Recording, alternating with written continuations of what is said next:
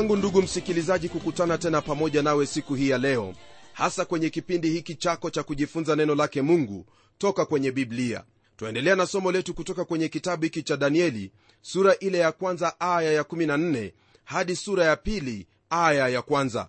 Sehemu hii yaendeleza kile kipengele cha pili kuhusu uamuzi na kauli ya danieli kuwa mwaminifu kwake mungu kwa kutojinajisi kwa chakula cha mfalme kulingana na maagizo yake mungu ambayo aliwaagiza kwa kinywa cha mtumishi wake musa. Ijapokuwa jambo hili la kula vyakula ndugu msikilizaji limezua maswali mengi miongoni mwa jamii nyingi ulimwenguni hata katika dhehebu mbalimbali ni vyema ufahamu kwamba hakuna chochote ambacho waweza kufanya maishani mwako kinachoweza kuyaokoa maisha yako au kukupa uokovu toka kwake mungu. Elewa hili tayari mungu amefanya yote ambayo kwayo wewe wakubalika machoni pake yaani uokovu kwa njia ya msalaba wa yesu kristo. Hebu tuendelee na somo letu kutoka kwenye aya ya14 ambayo yasema hivi. Basi akawasikiliza katika jambo hilo akawajaribu siku kumi. Ndugu msikilizaji baada ya danieli kumwomba mkuu wa matoashi awaruhusu wale mtama badala ya hicho chakula cha wakaldayo huyo mkuu aliwaruhusu lakini kwa siku kumi peke yake kwenye aya ya15 neno lake mungu liendelea kutuambia yafuatayo. Hata mwisho wa zile siku kumi nyuso zao zilikuwa nzuri zaidi na miili yao ilikuwa imenenepa zaidi kuliko wale vijana wote waliokula chakula cha mfalme. Hili ambalo twalisoma kwenye aya hii ndugu msikilizaji latuonyesha jinsi ambavyo mungu aliwataka watu wake licha ya kuwa kwenye mazingira tofauti vile ambavyo walifaa kuyaishi maisha yao. Yani wawe ni washuhuda na mashahidi wake katika nchi ya kipagani. Hilo ndilo ambalo neno la mungu kwenye agano jipya latufundisha kwamba ijapokuwa tu katika ulimwengu sisi sio wa ulimwengu huu. Tena jambo lingine ni kwamba wenyeji wetu sio wa ulimwengu huu. Sisi ni mabalozi wake kristo tukiakilisha kanuni na desturi za mbinguni. Huenda swali lako ndugu msikilizaji ni kwamba je chakula chaingilia wapi kwenye swala hili la mtu kuwa shahidi wa mungu katika nchi ya kigeni? Basi hebu nikujulishe kwamba wayahudi walipewa maagizo ya kile ambacho wanafaa kula. Hilo ndilo ambalo twalipata kwenye sura ya 11 ya kitabu cha mambo ya walawi kuanzia aya ile ya 44 hadi 47 ambayo yasema hivi. Kwa kuwa mimi ni bwana mungu wenu takaseni nafsi zenu basi. Iweni watakatifu kwa kuwa mimi ni mtakatifu wala msiwe uchafu nafsi zenu kwa kitu kitambaacho cha aina yoyote kiendacho juu ya nchi kwa kuwa mimi ni bwana niliyewaleta kutoka katika nchi ya misri ili kwamba niwe mungu wenu basi mtakuwa watakatifu kwa kuwa mimi ni mtakatifu. Hii ndiyo sheria katika hao wanyama na ndege na kila kiumbe kilicho hai kiendacho ndani ya maji na kila kiumbe kitambaacho juu ya nchi ili kupambanua kati ya hao walio najisi na hao walio safi na kati ya kiumbe kilicho hai ambacho chaliwa na hicho kilicho hai ambacho hakiliwi. Ndugu msikilizaji haya ambayo nimeyasoma kwenye mambo ya walawi ni baadhi ya mambo ambayo mungu aliwaagiza hao wana wa israeli watekeleze kama jukumu lao kwake. Nam nitakuuliza usome kitabu hicho cha mambo ya walawi hasa sura ya 1 11 na 12 ili uweze kufahamu maagizo ambayo mungu aliwapa wana wa israeli kwa kinywa cha mtumishi wake musa. Haya yote ambayo walipewa kula ilikuwa kwa ajili ya hali ya afya. Ni wazo langu kwamba iwapo wataka kuwa na afya bora fuata maagizo hayo. Ila hatupo chini ya sheria ya vyakula yani kula aina fulani ya vyakula maana chochote ambacho twakipokea kwa shukrani hicho mungu amekibariki. Kwenye aya ya 16 na 17 neno lake bwana latuambia hivi. Basi yule msimamizi akaondoa posho yao ya chakula na ile divai waliopewa wanywe akawapa mtama tu. Basi kwa habari za hao vijana wanne mungu aliwapa maarifa na ujuzi katika elimu na hekima danieli naye alikuwa na ufahamu katika maono yote na ndoto. Ndugu msikilizaji kama vile mungu alivyombariki sulemani hivyo ndivyo ambavyo mungu alimbariki danieli pamoja na wenzake watatu katika nchi ya kigeni. Baadaye danieli atakuwa waziri mkuu katika utawala huo. Wakati huo wa danieli mungu alikuwa akinena na watu kwa ndoto na maono. Huu ulikuwa ni wakati wa ufunuo kuna watu wengi ambao siku za leo msikilizaji wao husema kwamba mungu amenena nao kwa njia ya maono au ndoto. Hili ni jambo ambalo najua kwamba lawezekana kutendeka kwa kuwa mungu yuwaweza kunena na mtu jinsi atakavyo. Ila naomba kukutahadharisha kwamba siyo kila ndoto unayoota hutoka kwake mungu. Kwa sababu hiyo ni vyema kwako kulizingatia neno la mungu yaani biblia kwa mwongozo wa maisha yako ya kiroho. Maono ndoto na ufunuo wowote ule ni lazima uthibitishwe toka kwenye biblia la sivyo rafiki yangu utajipata umeyakumbatia mafundisho ya uongo ambayo mwisho wake ni upotovu. Litegemee neno la mungu katika yote ili uweze kusitirika na kuimarika katika imani yako katika kristo yesu.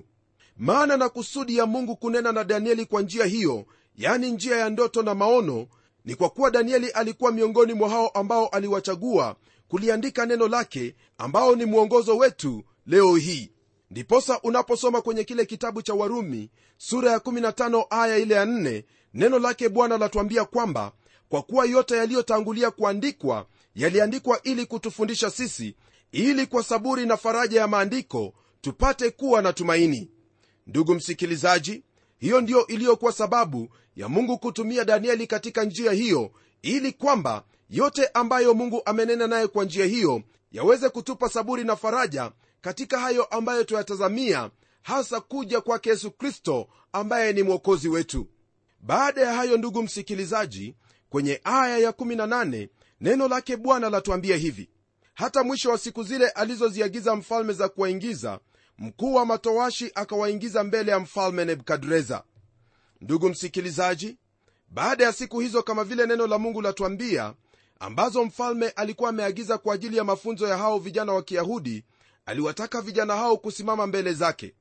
Jambo ambalo twaliona katika maisha ya huyu mfalme nebukadreza ni kwamba alinia kubadili mawazo ya vijana hawa imani yao pamoja na tamaduni zao ila sio kwa kuwashurutisha bali kwa kuwapa chakula kingi na vyeo katika ufalme wake na kuwafanya wastarehe. Yote haya aliyafanya kwa njia ya kirafiki. Filosofia yake ilikuwa ni kubadilisha au kushawishi kwa njia hiyo ya kirafiki kutokana na hili ambalo twaliona kwenye sehemu hii nitakuuliza ndugu msikilizaji uwe mwangalifu sana katika uhusiano wako na yeyote yule hasa iwapo una rafiki ambaye siyo mwongofu na mara kwa mara anakutenda mambo mazuri. Kumbuka kwamba ndugu msikilizaji mwisho wa haya yote huyo rafiki yako atakuwa na ushawishi mkubwa sana katika maisha yako na hata kukuondoa katika imani. Naam na iwapo atakuuliza umtendee jambo fulani utaona vigumu sana kukataa kwa kuwa tayari alikuwa amekutendea mambo ambayo ni mazuri sana. Wasia wangu kwako ni kwamba uwe mwangalifu katika uhusiano wako kwa kuwa sio wote wenye nia njema katika maisha haya. Kwenye aya ya 19 hadi 21 neno lake mungu lafungia sura hii ya kwanza kwa maneno yafuatayo. Naye mfalme akazungumza nao na miongoni mwao wote hawakuonekana waliokuwa kama danieli na hanania na mishaeli na azaria. Kwa hiyo wakasimama mbele ya mfalme. Na katika kila jambo la hekima na ufahamu alilowauliza mfalme akawaona kuwa walifaa mara kumi zaidi ya waganga na wachawi waliokuwa katika ufalme wake. Tena danieli huyo akadumu huko hata mwaka wa kwanza wa mfalme koreshi.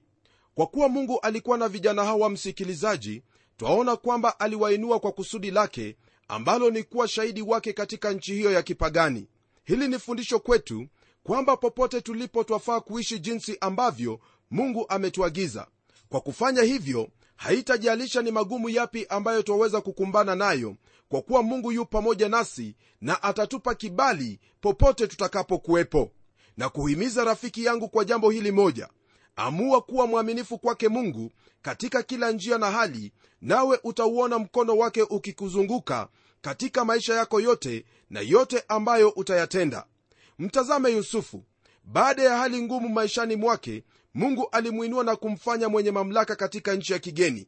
Lakini msingi wa haya yote ilikuwa ni uaminifu wake kwa mungu.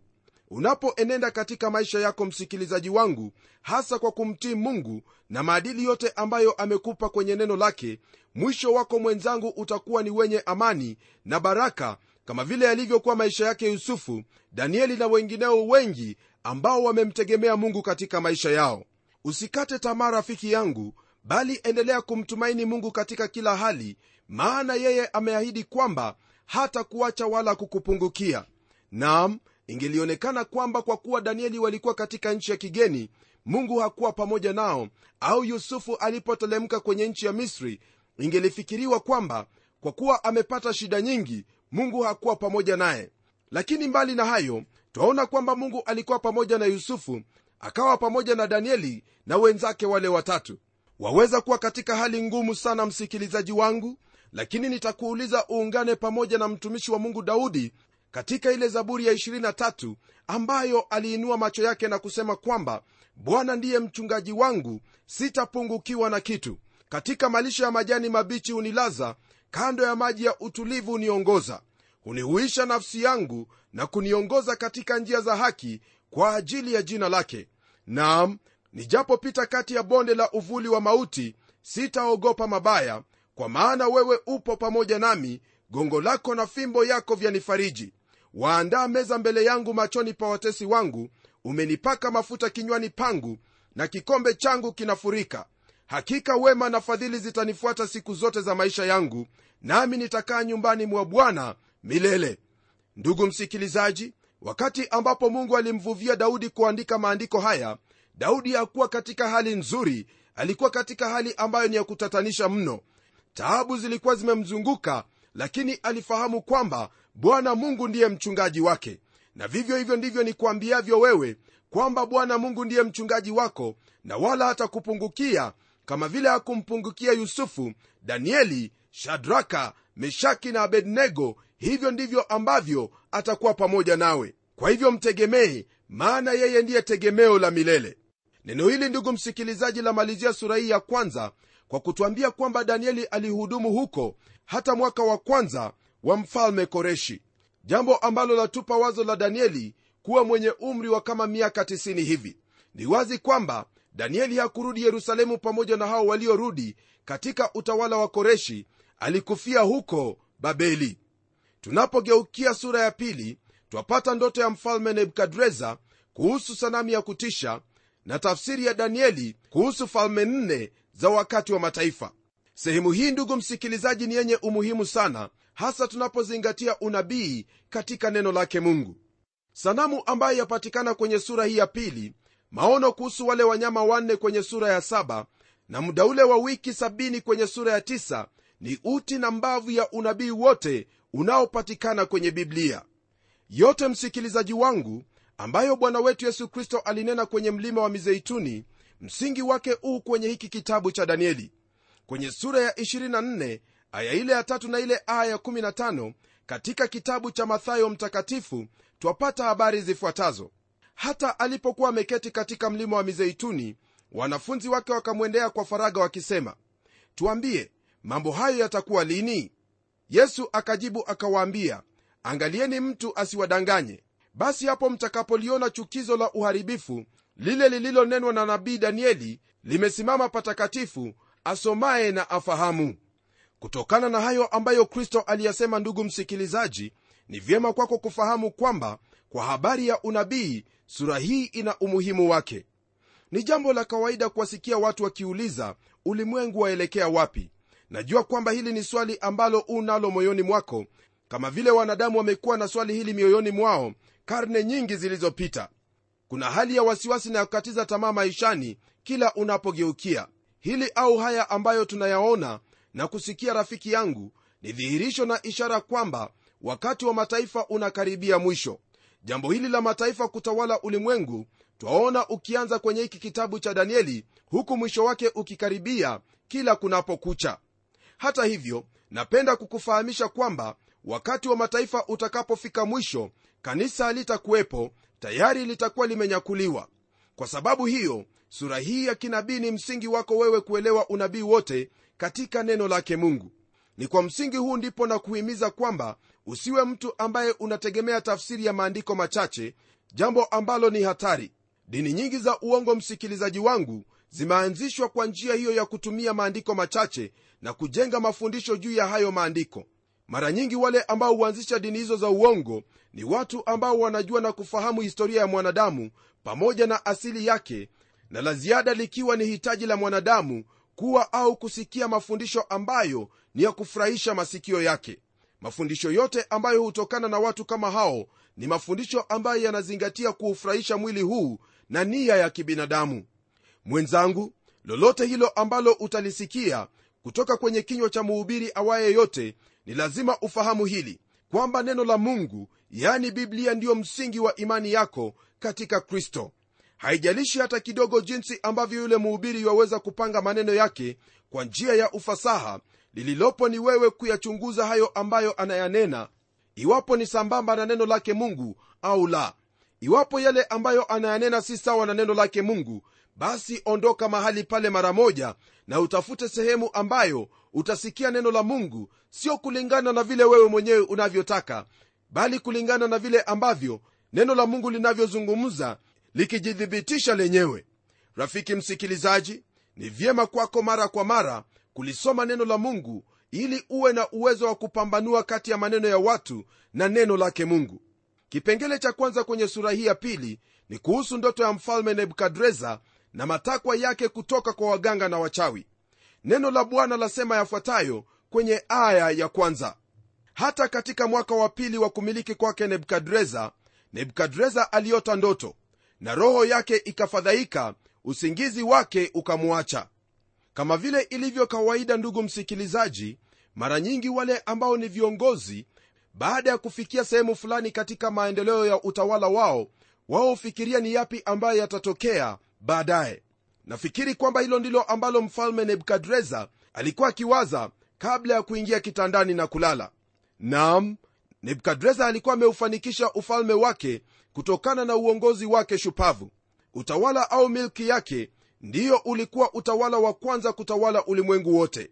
Nebukadreza alitenda hayo ambayo wamisri hawakuwa wametenda kwa kuwa walikuwa wamejitosheleza na wala wangelitaka kuvuka huo mto wa nile. Mto huo wa nile ndio ulikuwa mlango wa kuingia misri. Kwa hivyo kile ambacho wamisri walifanya ni kulinda huo mto. Ijapokuwa walijaribu kutoka nje ya utawala wao na kupigana hawakufikia kimo cha kuitwa wenye uwezo katika ulimwengu licha ya kuwa na ushawishi mkuu wakati huo huyu mtu nebukadreza alikuwa kiongozi shupavu kwa kuwa aliunganisha makabila kadhaa na kutoa milki ya waashuri akawashinda wa misri kwa kuwa na ushindi mkubwa wa namna hii alijipata na utawala na milki kuu mikononi mwake. Kwa sababu hiyo kama kiongozi awaye yoyote hakuacha kufikiri kuhusu siku za usoni za milki yake. Je mwisho wa yote mambo yatakuwaje? Hilo ni swali ambalo limekuwepo yapata zaidi ya miaka 25 yani tangu wakati wa nebukadreza hadi wakati huu. Swali hilo mwenzangu ndilo ambalo tutalipata kwenye sura hii. Na kualika kwenye kipindi kijacho ili kwa pamoja tupate jibu la swali hili kuhusu mwisho wa dunia au ulimwengu. Naam katika saburi yetu kuhusu ufunuo huu ni vyema kuendelea kuwa uaminifu kwake mungu na kutenda yote ambayo mungu atatuwezesha na kutufahamisha kupitia kwenye neno lake. Naamini kwamba ndugu msikilizaji hilo ndilo ambalo utakalolifanya kwa kuwa mungu yu pamoja nawe naye atakusaidia uwe na saburi katika yote. Na kwa kuwa swali hilo kuhusu mwisho wa dunia ndugu msikilizaji limekuwa ni swali sugu kabisa katika maisha ya wengi hebu tuombe pamoja ili mungu atupe subira na zaidi ya yote atupe tumaini kupitia neno lake ambalo tutaendelea kujifunza. Hebu tuombe baba yetu uliye mbinguni nalitukuza jina lako siku hii ya leo kwa kuwa wewe ni mungu na wala hakuna aliye kama wewe. Siku zetu zi mikononi mwako na kwa sababu hiyo naomba kwamba utamsaidia ndugu yangu msikilizaji awe mwaminifu kwako katika kila njia. Bwana wewe ni mwenye uwezo mkuu na ninauhakika kwamba utamjalia ndugu yangu uwezo huo wa kuazimu kuwa safi kwa ajili yako hasa kwa kulizingatia neno lako na kulitenda maana neno hili ndilo faraja yetu ndilo tumaini letu na pia ndilo ramani yetu katika yote ambayo unatuhitaji kutenda. Najua kwamba hili ninaloliomba li katika mapenzi yako kwa kuwa nimeomba katika jina la yesu kristo ambaye ni bwana na mwokozi wetu. Amen. Rafiki msikilizaji azimu moyoni mwako kuwa mwaminifu kwake mungu hasa kwa kulisoma neno lake na kulitenda naye mungu kwa neema na rehema zake atakupa nguvu za kustahimili yote kwa utukufu wa jina lake hadi kipindi kijacho ambapo tutapata jibu kuhusu mwelekeo wa ulimwengu huu. Mimi ni mchungaji wako jofre wanjala munialo na neno litaendelea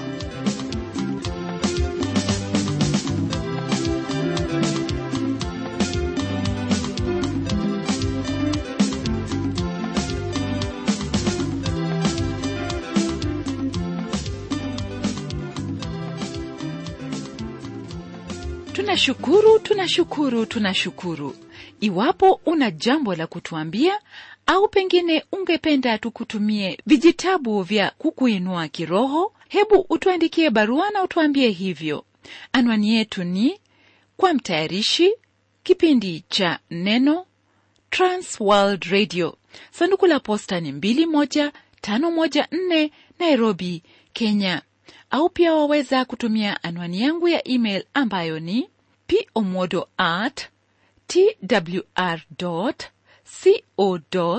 ke kumbuka msikilizaji wangu unapotuandikia barua andika anwani yako kikamilifu na pia utuambie jina lako. Na hivi ni ili tuweze kukuhudumia vilivyo. Asante na hadi wakati mwingine ndimi mtayarishi wa kipindi hiki pamela omodo nikikuaga nikikutakia bwana yesu maishani mwako.